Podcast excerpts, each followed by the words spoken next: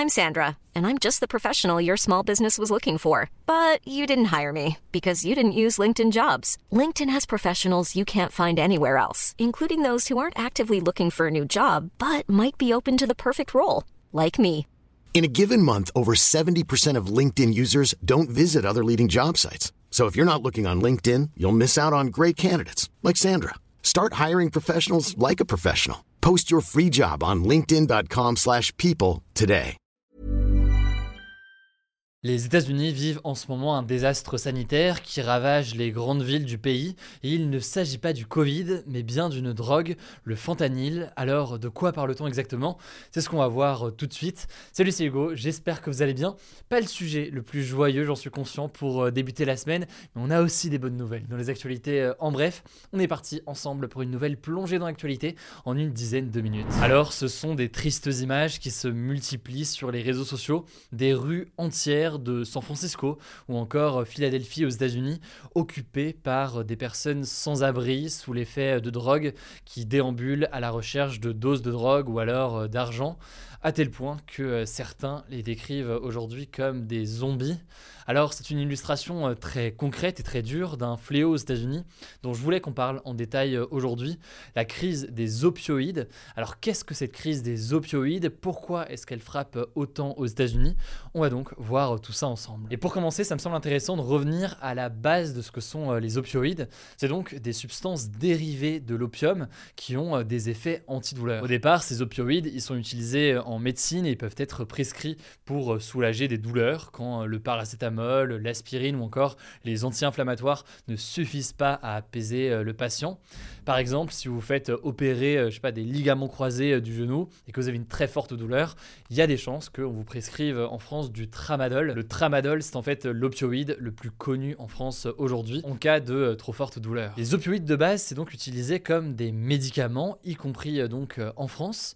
Le truc, c'est qu'aux États-Unis, dans les années 1990 et 2000, eh bien, ces médicaments antidouleurs à base d'opioïdes ont vu leur utilisation exploser de manière totalement incontrôlée, en échappant d'ailleurs à toute logique médicale, et ce en raison notamment de grandes campagnes marketing qui avaient été poussées dans certains cas par certaines grandes entreprises de l'industrie pharmaceutique. Mais le problème donc, vous l'aurez compris, c'est que ces opioïdes sont très addictifs et ils provoquent une accoutumance du corps. En gros, pour dire les choses simplement, plus on en prend, plus il en faut pour simplement faire son effet en quelque sorte.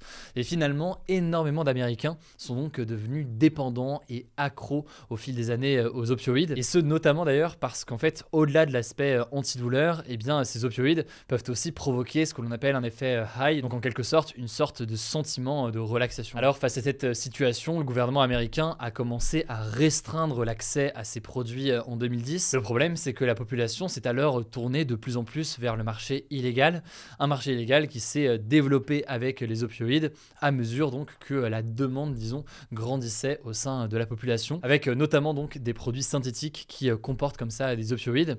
Et dans ce marché illégal, une nouvelle drogue a particulièrement émergé ces dernières années. Il s'agit du fentanyl. Alors le fentanyl, on peut en trouver sous forme liquide, en poudre ou plus souvent en comprimé. Et c'est une drogue très rentable en fait pour les trafiquants. En l'occurrence, elle est facile à produire puisqu'il ne faut pas de champ de plantes. C'est donc une drogue synthétique. Par ailleurs, de petites quantités euh, suffisent. Faut savoir que le fentanyl est considéré comme étant 50 fois plus puissant que l'héroïne. Ça rend aussi du coup euh, le fentanyl beaucoup plus facilement transportable ou dissimulable et forcément pour des trafiquants de drogue c'est avantageux. Mais le problème donc c'est que sa puissance c'est aussi un énorme danger forcément puisque euh, 2 mg de fentanyl peuvent constituer une dose fatale alors que c'est 75 mg pour euh, l'héroïne. Bref, résultat de tout ça, entre avril 2020 et avril 2021, en tout juste un an donc, il y a eu 100 000 morts à cause d'overdose. Et sur ces 100 000 morts, on compte près de 3 quarts qui sont dus aux opioïdes, une hausse de plus de 30% sur un an. Vous l'avez compris, donc les États-Unis font face à un vrai problème de santé publique, le tout dans un contexte déjà très difficile où le pays sort à peine progressivement de la crise sanitaire liée au Covid et qu'elle fait face à des problèmes d'obésité, des problèmes de diabète. Il y a une forte hausse des maladies euh, cardiovasculaires. Et l'une des conséquences de tout ça, très concrètement, c'est que entre 2020 et 2021, 2021, l'espérance de vie aux États-Unis a baissé. Elle est passée de 77 ans à 76,1 ans. C'est une baisse qualifiée euh, d'effrayante par euh, les démographes, car certes, il y a eu le Covid pendant euh, cette période-là, mais selon eux, eh le Covid n'est responsable que de la moitié de cette baisse de l'espérance de vie. Autrement dit, il y a d'autres raisons, et parmi ces raisons, vous l'avez compris, il y a la crise des opioïdes. Alors vous vous demandez peut-être si on doit craindre une crise des opioïdes en France. Il faut savoir qu'il y a eu 470 décès liés aux opioïdes en France en 2019, selon les chiffres de l'Agence nationale du médicament. donc évidemment, et y compris en proportion euh, de population, beaucoup moins important euh, qu'aux États-Unis. Cela dit, eh ce n'est pas rien et les autorités euh, en France restent vigilantes. Déjà parce que entre 2006 et 2017, la prescription d'opioïdes forts par les médecins a augmenté d'environ 150%, toujours d'ailleurs selon des chiffres de l'Agence nationale du médicament. Donc forcément, tout cela augmente le risque de dépendance à terme aux opioïdes si tout cela est mal suivi. Mais surtout, en fait, on peut craindre dans les années à venir une arrivée massive de fentanyl en Europe.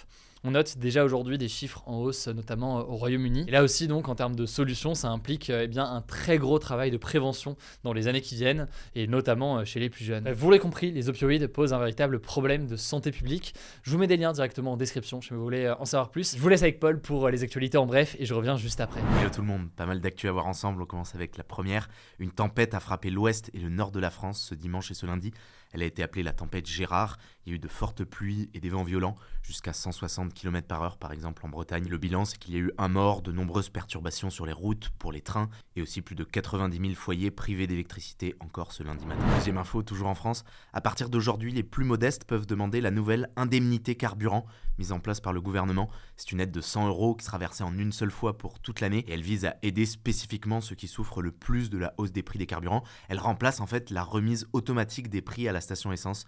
Le gouvernement voulait une aide plus ciblée. Alors pour en bénéficier, il y a plusieurs conditions. Déjà avoir plus de 16 ans, ensuite utiliser sa voiture pour aller travailler et enfin gagner moins d'un certain revenu, par exemple moins de 1314 euros net par mois pour une personne seule. Pour la demander, ça se passe via un formulaire sur le site des impôts. On vous met le lien en description. Troisième actu, ça se passe au Pérou. Le gouvernement péruvien a décrété l'état d'urgence dans plusieurs régions du pays face au gros mouvement de manifestation qui dure depuis début décembre. Ça, ça veut dire concrètement que l'armée est autorisée à intervenir pour maintenir l'ordre et ça inquiète pas mal d'observateurs dans le contexte où ces manifestations sont déjà réprimées sévèrement par le pouvoir. On compte au moins déjà 42 morts depuis le début. Pour vous redonner le contexte, les manifestants protestent contre l'arrestation et la destitution fin décembre du président du pays, Pedro Castillo. Ses soutiens de l'ancien président, ils dénoncent un système politique corrompu et ils accusent la nouvelle présidente Dina Boluarte de trahison. Ils lui demandent de démissionner. Quatrième info rapidement, c'est un drame qui a eu lieu au Népal. Un avion de la compagnie Yeti Airlines s'est écrasé avec 72 personnes à bord dont un Français. Pour le moment, il n'y a aucun survivant. Alors au-delà de l'aspect juste fait divers,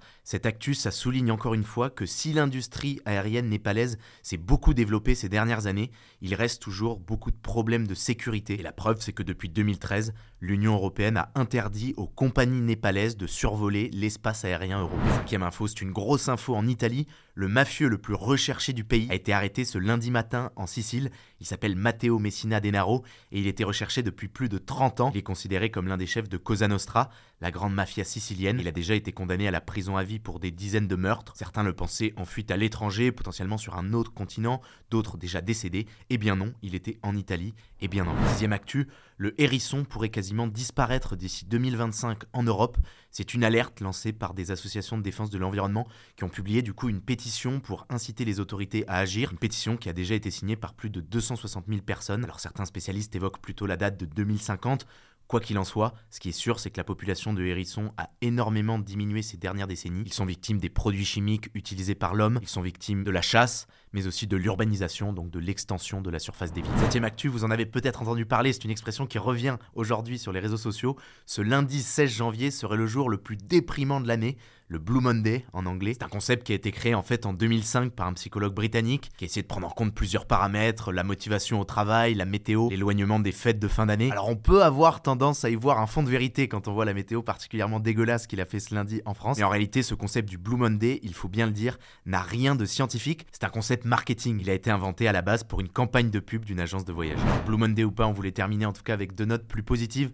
La première, ça s'est passé dans la commune de Val, dans le Var. Le maire de cette commune vient de révéler que l'acteur américain George Clooney avait fait un don de 20 000 euros à la commune après des inondations survenues en 2021 qui avaient fait à l'époque de gros dégâts. En fait, George Clooney possède une villa à quelques kilomètres de là, dans la commune de Brignoles, et son don finalement a permis à la commune de loger des sinistrés pendant 6 mois. Deuxième note positive, elle s'est passée cette fois aux États-Unis. Un homme de 82 ans a enfin pu partir à la retraite grâce à une vidéo publiée sur TikTok. En fait, en décembre, un homme qui faisait ses courses s'est rendu compte que le caissier était très vieux. Il lui a demandé son âge, 82 ans. Ça l'a interpellé, il lui a du coup posé plein de questions sur sa situation. Il a filmé ça, il a posté ça sur TikTok. En fait, le caissier est obligé de travailler pour rembourser un prêt pour sa maison. Dans la vidéo, le client a renvoyé vers une cagnotte. La vidéo est devenue virale. Résultat, la cagnotte s'est bien remplie. Il a reçu 100 000 dollars Grâce à cet argent, eh bien l'homme de 82 ans a enfin pu arrêter de travailler. Merci Paul pour euh, ces deux bonnes nouvelles pour euh, terminer. On compense comme on peut et on termine comme on le fait de temps en temps avec un petit euh, flashback historique. Retour aujourd'hui, il y a finalement assez peu de temps, il y a deux ans,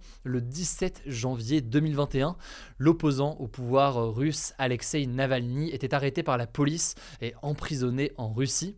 Il était alors en fait de retour d'Allemagne où il s'était remis pendant 4 mois d'une tentative d'empoisonnement qui est attribuée le plus souvent aux Russes.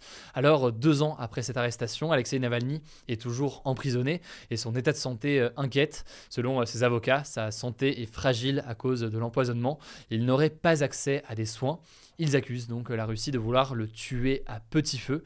On en reparlera évidemment dans les prochaines semaines. Voilà, c'est la fin de ce résumé de l'actualité du jour. Évidemment, pensez à vous abonner pour ne pas rater le suivant, quelle que soit d'ailleurs l'application que vous utilisez euh, pour m'écouter. Rendez-vous aussi sur YouTube ou encore sur Instagram pour d'autres contenus d'actualité exclusifs. Vous le savez, le nom des comptes, c'est Hugo Décrypte. Écoutez, je crois que j'ai tout dit. Prenez soin de vous et on se dit à très vite.